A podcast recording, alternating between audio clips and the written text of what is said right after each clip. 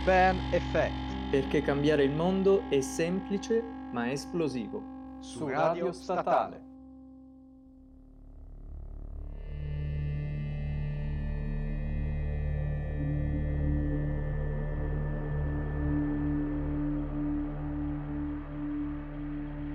Bentornati carissimi ascoltatori di Big Bang Effect.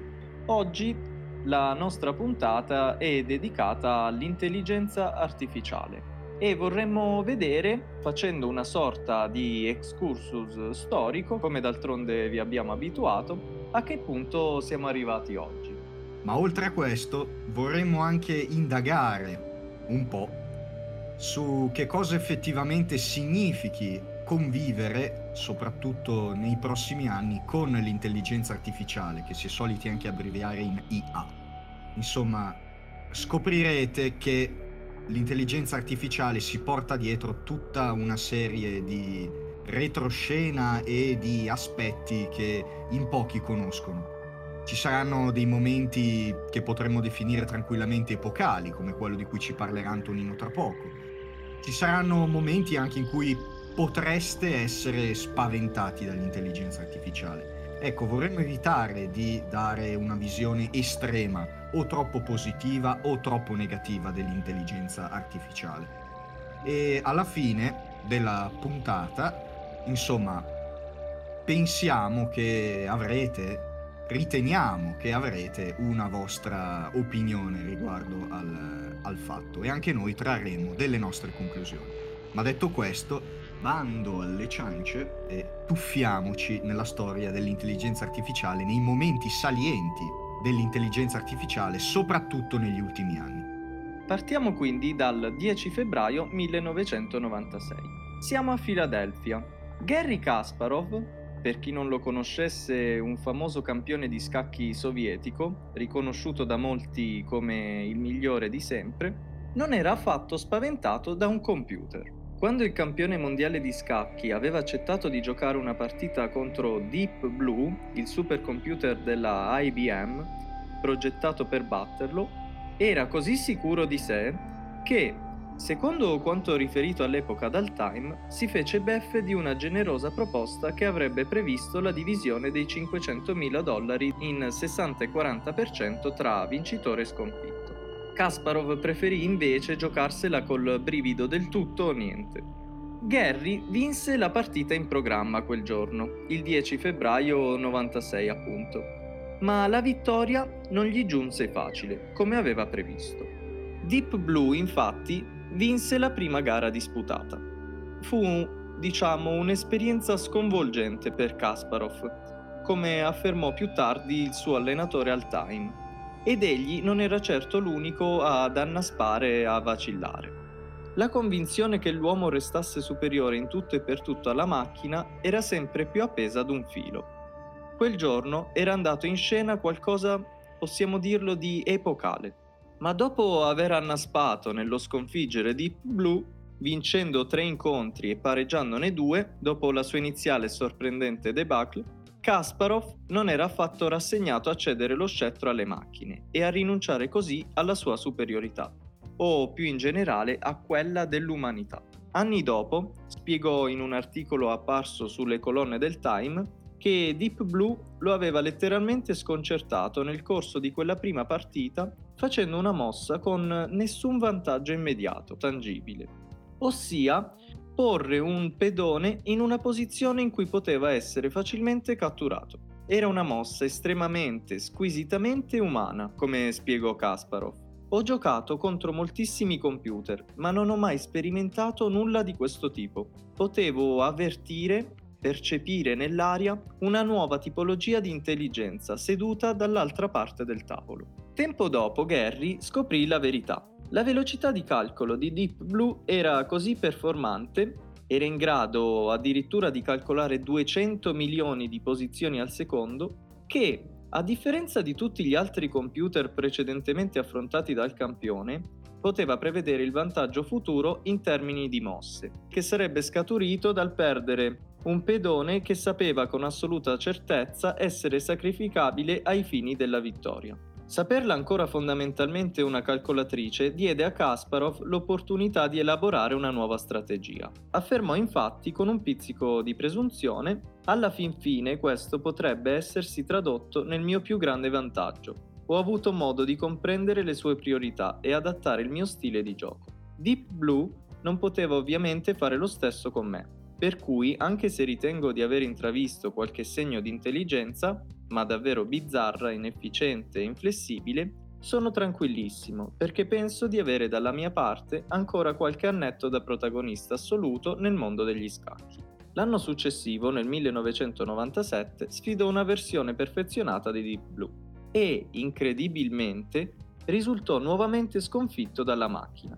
Ancora una volta il tributo psicologico di battersi contro un avversario imperscrutabile giocò un ruolo decisivo, se non chiave. Nonostante Gary avesse vinto in scioltezza la prima sfida, Deep Blue dominò la seconda. Kasparov, secondo l'emittente radiofonica NPR, acronimo per National Public Radio, era visibilmente turbato.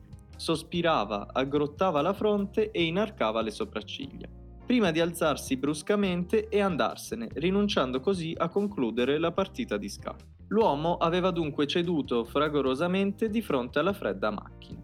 Gary disse più tardi che era stato ancora una volta indispettito, distratto da una mossa che il computer aveva fatto e che era stata davvero stupefacente, così lontana dalla logica di una macchina che era certo che la IBM avesse in qualche modo barato.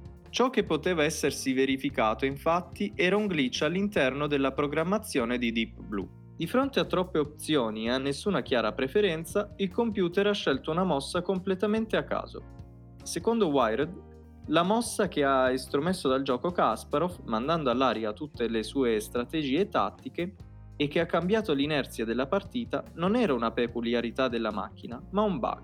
Inutile dire che non esiste un'unica interpretazione di questo accaduto.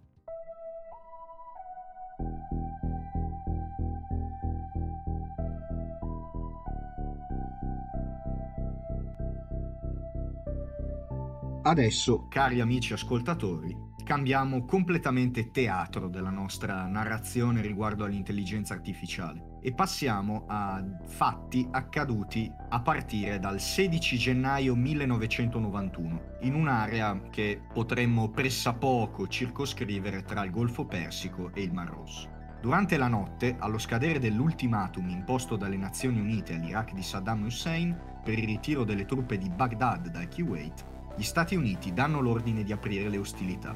Automaticamente, secondo i protocolli militari stabiliti, secondo i protocolli militari vigenti, parte in sostituzione della precedente operazione denominata Desert Shield, scudo del deserto, 7 agosto 1990, 16 gennaio 1991, l'operazione Desert Storm, tempesta del deserto, la vera e propria offensiva militare secondo la strategia americana.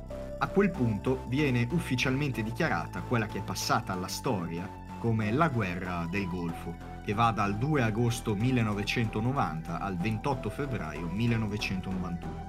Non siamo qui però per occuparci di questo conflitto che comunque riveste un ruolo importante nella storia recente mondiale, ma siamo qui a parlare della guerra del Golfo perché per la prima volta nella storia dell'umanità in questo conflitto viene fatto ampio uso di UAV, acronimo per Unmanned Aerial Vehicle, ovvero aerei militari pilotabili a distanza, insomma dei veri e propri droni, se volete gli avi dei nostri droni. I Pioneer, questo è il loro nome, permettevano quindi di eseguire operazioni di ricognizione delle aree più rischiose senza mettere a rischio la vita di un solo Marines. Il pilota del velivolo era infatti al sicuro a chilometri di distanza. Per tutta la durata della guerra del Golfo e oltre, gli Stati Uniti impiegarono ingenti somme di denaro nello sviluppo e perfezionamento della tecnologia dei droni.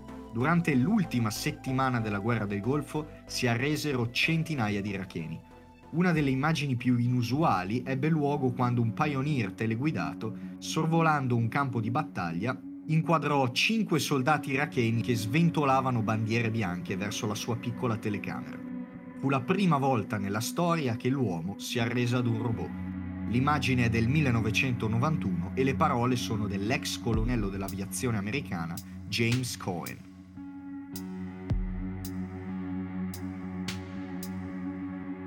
Altro giro, altro conflitto. 7 ottobre 2001, Afghanistan, cari amici ascoltatori. È il primo giorno, forse, come avrete intuito, di aperta belligeranza tra Washington e Kabul, la capitale dell'Afghanistan. Il pilota dello USAF, acronimo per United States Air Force, Scott Swanson, si trovava a 11.000, e dico 11.000 km di distanza, quando ricevette l'ordine di fare fuoco. Nel giro di un secondo il Predator, che stava pilotando, un velivolo snello, grigio, sparò un missile che colpì un pick-up dove presumibilmente all'interno dell'abitacolo si trovava Mohammed Omar, la guida spirituale nonché comandante supremo dei celeberrimi talebani. Omar però non era lì, non era all'interno dell'abitacolo di questo pick-up sperduto in mezzo al deserto e il missile terminò la sua corsa mortifera contro due sfortunate guardie personali di Mohammed Omar. Era la prima volta che un drone sparava in combattimento ed anche la prima volta che un drone mieteva vittime, riscuoteva quindi un tributo in termini di vite umane. Vent'anni dopo, inutile dirlo, i droni sono diventati una delle unità di punta, se non l'unità di punta dell'aviazione statunitense. Pensate un po', tra il 2014 e il 2015 un singolo squadrone di Predator ha sganciato più di mille bombe sui bersagli dell'ISIS. Già alle prime luci del XXI secolo i droni furono oggetto di forti critiche. Qualcuno parlò del pilotaggio da remoto come di un fattore di progressiva disumanizzazione del bersaglio, ridotto ad una manciata di pixel sullo schermo, e di riduzione dunque del deterrente rappresentato dagli orrori della guerra. Nonostante alcune aspre proteste, provenienti però forse lo avrete capito da casa, da voci isolate che non facevano un fronte comune. Un sondaggio del 2013 ha rivelato come il 75% dei cittadini americani, la stragrande maggioranza, sia favorevole all'impiego di droni nei conflitti. Non avendo riscontrato dunque forti opposizioni dal, chiamiamolo, fronte interno, Washington, unitamente al Pentagono, ha deciso nel corso degli ultimi tempi di rimuovere, pensate un po', completamente il fattore umano. Ha visto così la luce una nuova generazione di armi fondata interamente sull'IA, l'intelligenza artificiale. E chi se ne sta occupando? Beh, se ne sta occupando la Defense Advanced Research Projects Agency, o DARPA, agenzia governativa del Dipartimento della Difesa degli Stati Uniti incaricata dello sviluppo di nuove tecnologie per uso militare e madre addirittura del primo nucleo di Internet nel lontano 1969. La DARPA sta attualmente sviluppando diverse armi che fanno dell'IA, dell'intelligenza artificiale, il loro fiore all'occhiello. Ad esempio, vecchi F-16 stanno venendo riconvertiti in modo da poter essere pilotati autonomamente da IA. Esiste già un prototipo addirittura di una nave della US Navy, la Marina americana, battezzata Sea Hunter, cacciatrice dei mari, in grado di individuare, attaccare e affondare sommergibili nemici, grazie sempre all'impiego di intelligenza artificiale. E per finire questa carrellata di armi di nuova generazione, un fondo britannico ha deciso di investire nella ricerca di tecnologia che possa portare un drone ad uccidere autonomamente, distinguendo l'obiettivo armato dai civili. Speriamo di non avervi spaventato troppo. Nel caso sappiate che eh, non siete soli, ma forse questo lo sapevate già. I media si stanno progressivamente riempiendo di allarmi ed opinioni contrarie a questo tipo di impiego dell'intelligenza artificiale. Noi abbiamo scelto due voci su tutte, due voci di giganti del mondo della scienza. Stiamo parlando di Elon Musk, il patron di Tesla, che ha dichiarato all'Independent che l'intelligenza artificiale è la più grande minaccia a cui la nostra civiltà deve far fronte. Mentre Stephen Hawking aveva affermato tempo fa alla BBC, per la precisione il 2 dicembre del 2014, che lo sviluppo dell'intelligenza artificiale poteva sancire in modo esiziale la fine del genere umano. Sicuramente qualcuno da casa starà dicendo che questi allarmi sono esagerati, catastrofici e pregni di distopia alla Terminator. e noi vi diciamo che capiamo, comprendiamo la vostra presa di posizione. Però una domanda è d'obbligo. Siamo davvero sicuri di poter permetterci ancora di liquidare queste sirene come moniti per un futuro o che non arriverà mai o che è in ogni caso lontano? L'intelligenza artificiale, direte voi, ci fa pensare che questa sia una reale opzione, perché è dopo tutto ancora ferma allo stadio di Big Dog della Boston Dynamics, il famoso quanto rudimentale robot militare quadrupede, protagonista tra l'altro di un recente spot di SkyQ. Lo stato attuale delle cose è questo, quindi delle goffe macchine eh, che hanno ancora attrattiva perché strambe, ma sono ancora appunto ad un livello, come detto prima, basso. Non è forse così?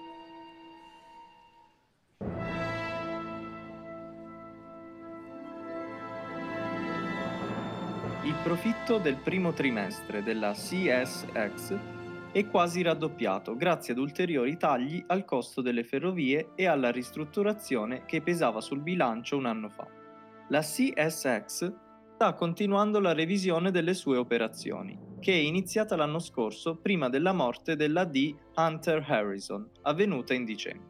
Questo è un estratto di un articolo interamente scritto da un'intelligenza artificiale e anche la musica che sentite in sottofondo è stata composta interamente da un'IA. Il Washington Post è stata una delle prime testate giornalistiche al mondo capace di sviluppare un'intelligenza artificiale in grado di scrivere autonomamente brevi articoli, principalmente sportivi, ad esempio i classici tabellini di fine partita, e finanziari. Nonostante tutto questo, la sfida più grande per un'IA rimane, che ci crediate o no, un gioco da tavolo, il Go una sorta di gioco degli scacchi cinese, al centro del misfatto del brillante giallo Cena con delitto Knives Out del 2019 di Ryan Johnson.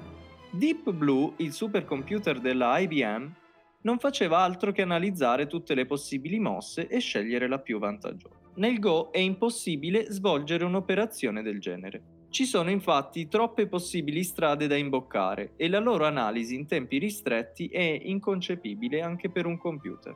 Ci sono, pensate, ben 10 elevato a 172 possibili partite di Go. Provate a comparare questo dato, cari amici ascoltatori, al numero di atomi presenti nell'universo.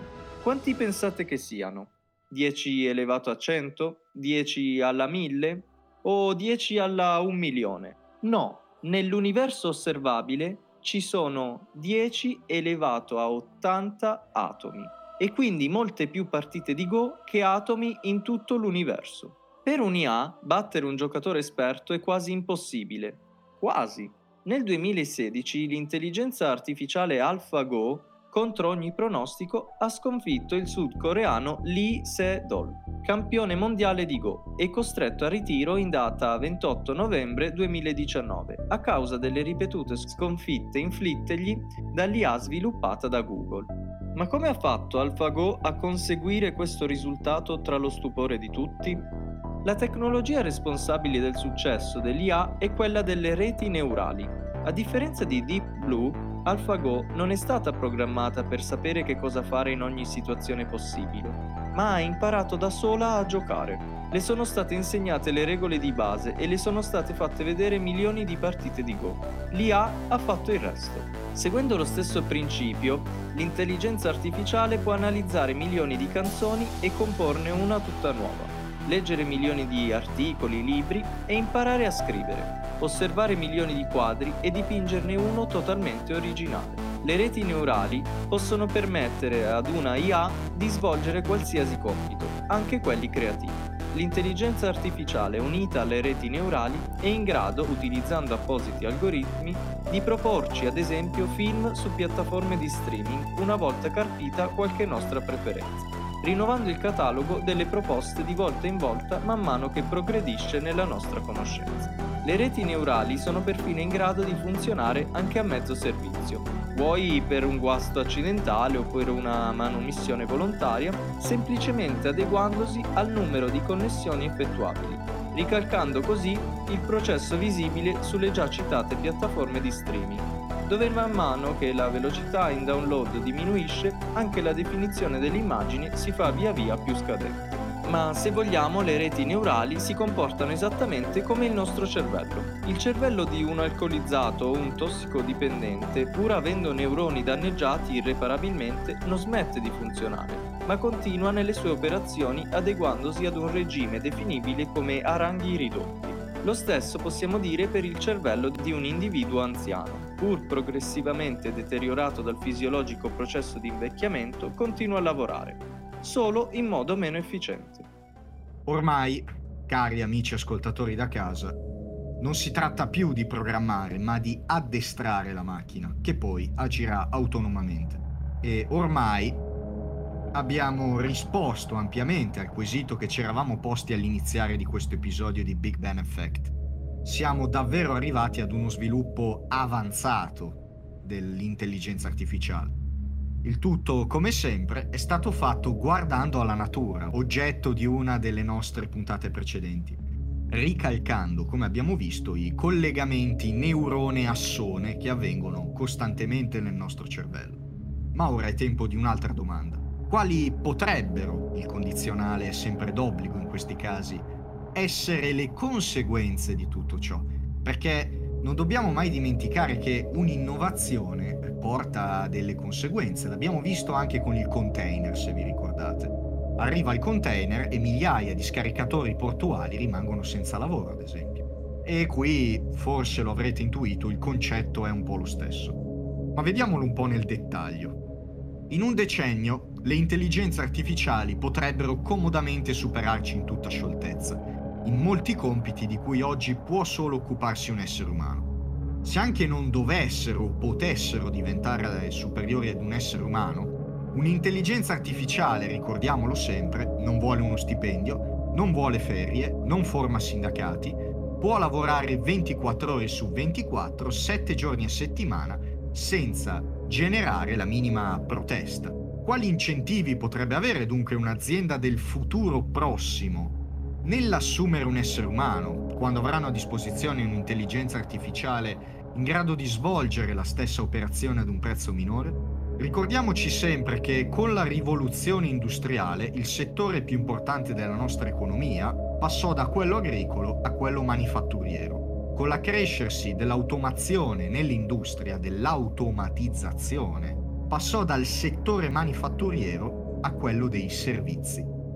Il lavoro umano, dunque, se vogliamo un attimo riprendere il filo dei conti, è già passato dal settore primario a quello secondario ed infine al terziario. Se le macchine conquistassero anche quest'ultimo settore, cari amici ascoltatori da casa, che cosa ci resterebbe da fare? Come potrebbe essere gestita una disoccupazione di massa e qui non potete accusarci di toni catastrofici, come quella che sicuramente scaturirebbe da un simile scenario? Che ne sarà dell'economia mondiale? Beh, a questo proposito, il candidato alla presidenza degli Stati Uniti Andrew Young ha proposto una sorta di reddito di cittadinanza alla Yankee, lo Universal Basic Income, di 1000 dollari per ogni cittadino americano.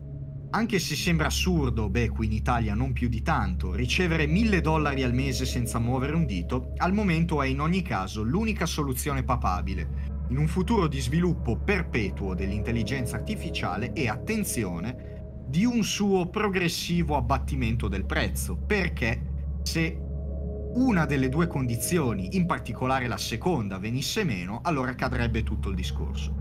L'Unione Europea, a tal proposito, sembra muoversi per cercare delle soluzioni, altre soluzioni. Bruxelles lavora alacremente infatti dal febbraio 2020 per cercare l'aureo mezzo aristotelico tra l'intelligenza artificiale distopica e poliziesca cinese, quella che opprime gli uiguri della regione dello Xinjiang, e quella libera e senza freni a stelle strisce, divenuta ormai incontrollabile, quasi in uno stato di anarchia perpetua. Quali saranno i risultati lo scopriremo solo osservando lo sviluppo dell'attualità e tutte le sue sfaccettature. Forse però conviene ricordarsi che non tutto ciò che è tecnicamente possibile è anche moralmente auspicabile. E tu, Samuele, cosa ne pensi? Beh, non posso che essere d'accordo. Dopotutto, Walt Disney diceva se puoi sognarlo, puoi farlo. Diciamo che non dobbiamo essere sempre fedeli a questo mantra. Facciamo un'analisi costi-benefici e penso che si veda palesemente come l'intelligenza artificiale debba essere assolutamente regolamentata, perché i rischi sono veramente mh, elevati, ma non perché lo diciamo noi di Big Ben Effect, eh, ci mancherebbe sono anni ormai che si va avanti con, con, questa storia. E riflettendoci, questa probabilmente è la prima invenzione, innovazione che andiamo a trattare che si trascina dietro tutto questo portato polemico e di pericolo e che non ha ancora un suo inquadramento definitivo perché è ancora in divenire. Sì, se vogliamo questa è la nostra prima innovazione ancora in, in divenire. Fa riflettere poi, forse l'avrai notato anche tu Antonino, come in pochissimi anni questa tecnologia, questa innovazione si sia sviluppata e progressivamente imposta sul, sul panorama mondiale, diffondendosi veramente dappertutto. Detto questo, non vogliamo assolutamente essere dei luddisti, eh, ci mancherebbe. Con questo è tutto, qui Antonino e Samuele vi salutano e ci vediamo a giovedì prossimo.